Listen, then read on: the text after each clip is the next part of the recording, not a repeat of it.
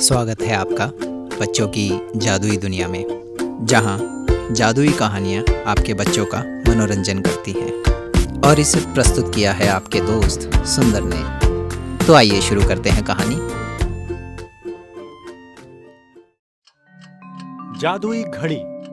बबलू एक नंबर का आलसी बच्चा है। वो अपने हर काम में लेट हो जाता है। स्कूल भी अक्सर लेट पहुँचता है। इस वजह से उसे रोज डांट पड़ती है। मे आई कम इन टीचर ये कोई स्कूल आने का टाइम है? पूरे एक घंटे लेट हो गए हो। कान पकड़ो और दरवाजे पर ही खड़े रहो। सॉरी टीचर उठने में लेट हो गया। रोज ये बहाना नहीं चलेगा। एक अलार्म घड़ी खरीदो और अलार्म लगा कर सो। ठीक है टीचर आज ही मैं एक अलार्म घड़ी खरीद लेता हूँ। कौन सी लूँ कौन सी लूँ? हम्म, ओहो अच्छी अच्छी अलार्म घड़ियाँ तो शुरुआत में ही रखी हुई हैं। आखिर में तो ये कितनी बेकार घड़ी है। एकदम गंदी टेढ़ी मेढ़ी और पुरानी सी। छी मैं तो सामने वाली ही लूँगा सच कहा तुमने बच्चे। कोई भी मुझे लेना नहीं चाहता। पर तुम तो ले जाओ। मैं तुम्हारे बहुत काम आऊँगी। क्या काम आओगी? तुम जैसा कहोगे मैं वैसा ही करूँगी। मैं हमेशा लेट हो जाता हूँ। मेरा काम टाइम पर करवाओगी? हाँ। ठीक है।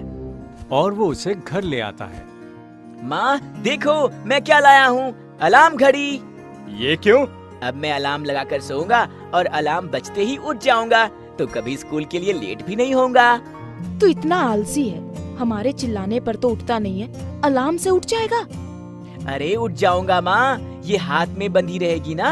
सुनते ही उठ जाऊँगा। और बबलू अलार्म लगाकर सो जाता है।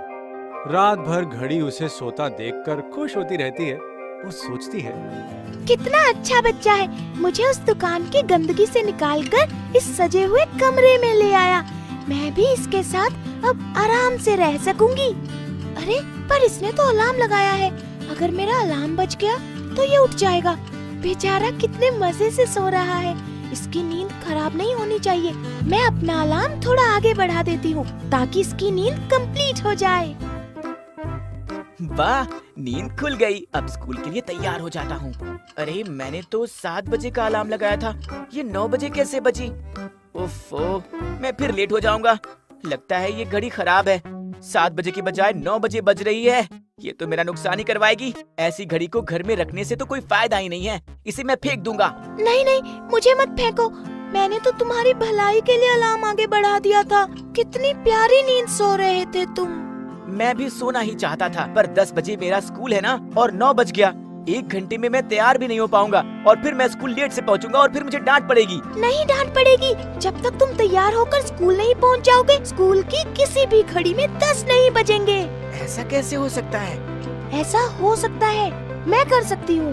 अगर ऐसा है तो करो। बबलू के स्कूल की सारी घड़ियों में साढ़े नौ ही बजते रहे। बबलू तैयार होकर स्कूल पहुँच जाता है। तो वहाँ पूरी क्लास में कोई भी नहीं है। वो चौंक जाता है। कमाल है। लेट हो गया फिर भी क्लास में कोई नहीं। अभी तो साढ़े नौ ही बजे हैं। अब धीरे धीरे सारी घड़ियाँ शुरू होंगी तभी दस बजेंगे। बबलू के स्कूल की सारी घड़ियों में दस बज जाए। कमाल है। हमेशा लेट आने वाला बबलू आज सबसे पहले आ गया। बबलू का पूरा दिन स्कूल में बहुत अच्छा गुजरता है। घर आकर भी वो अपने कमरे में पहुँचते ही शाम से ही वीडियो गेम खेलने में लग जाता है। क्यों बबलू? खुश हो ना? हाँ मैं गेम की फाइनल स्टेज पर हूँ। बस एक ही बात का डर है। पौने नौ बज रहे हैं और नौ बजते ही माँ पिताजी खाने के लिए बुलाने लगेंगे और मेरा गेम अधूरा रह जाएगा। डोंट वरी जब तक तुम फाइनल स्टेज क्रॉस नहीं कर लोगे नौ नहीं बजेंगे। बबलू के घर की सारी घड़ियों में अभी नौ ना बजे।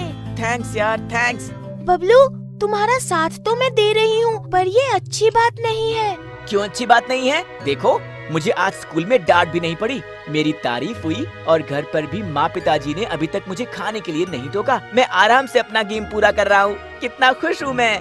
कुछ दिनों बाद बबलू की परीक्षा शुरू हो जाती है। वो पेपर लिख रहा होता है मगर लिखने की आदत ना होने की वजह से वो पेपर लिखने में लेट होता है और वो घड़ी से कहता है। दो घंटे का पेपर है। अगर दो घंटे कंप्लीट हो गए तो टीचर पेपर ले लेंगी और मैं फेल हो जाऊँगा। तो जल्दी जल्दी लिखो ना। नहीं नहीं नहीं लिख पाऊँगा। प्लीज़ प्लीज़ कुछ करो। ओके शहर की सारी घड़ियों में साढ़े बारह बज जाए। हेलो हाँ? हाँ? हम्म। हम्म। ओके बच्चों के पेरेंट्स का फ़ोन था। सॉरी बोल रहे थे कि उनकी घड़ी खराब थी। अभी अभी उन्होंने देखा कि साढ़े बारह ही बज रहे हैं। आप आराम से पेपर लिखवाओ। अब बबलू के मज़े हो जाते हैं। वो समय के अनुसार नहीं, समय को अपने अनुसार चलाता है। ऐसे में एक दिन जब वो आराम से स्कूल जाने के लिए पूरे शहर की घड़ियों में सवेरे के आठ बजा देता है और स्कूल पहुँचता है तो दूसरी तरफ़ उसके पापा को अचानक अटैक आ जाता है। माँ जल्दी से उन्हें हॉस्पिटल ले जाती है, जहाँ अभी डॉक्टर नहीं आया होता है। ये सुनकर माँ रोती हुई बबलू को फ़ोन करती है। बबलू तुरंत स्कूल से छुट्टी लेकर हॉस्पिटल पहुँचता है और माँ की बात सुनकर टेंशन में आ जाता है। वो घड़ी से कहता है ये क्या हो गया? अब तो दोपहर के एक बज रहे होंगे पर डॉक्टर क्यों नहीं आया? तुम्हारे कहने पर ही मैंने पूरे शहर की घड़ी में अभी सवेरे के नौ बजा रखे हैं। तो जल्दी करेक्ट टाइम करो ताकि डॉक्टर आए वरना मेरे पिताजी की जान भी जा सकती है।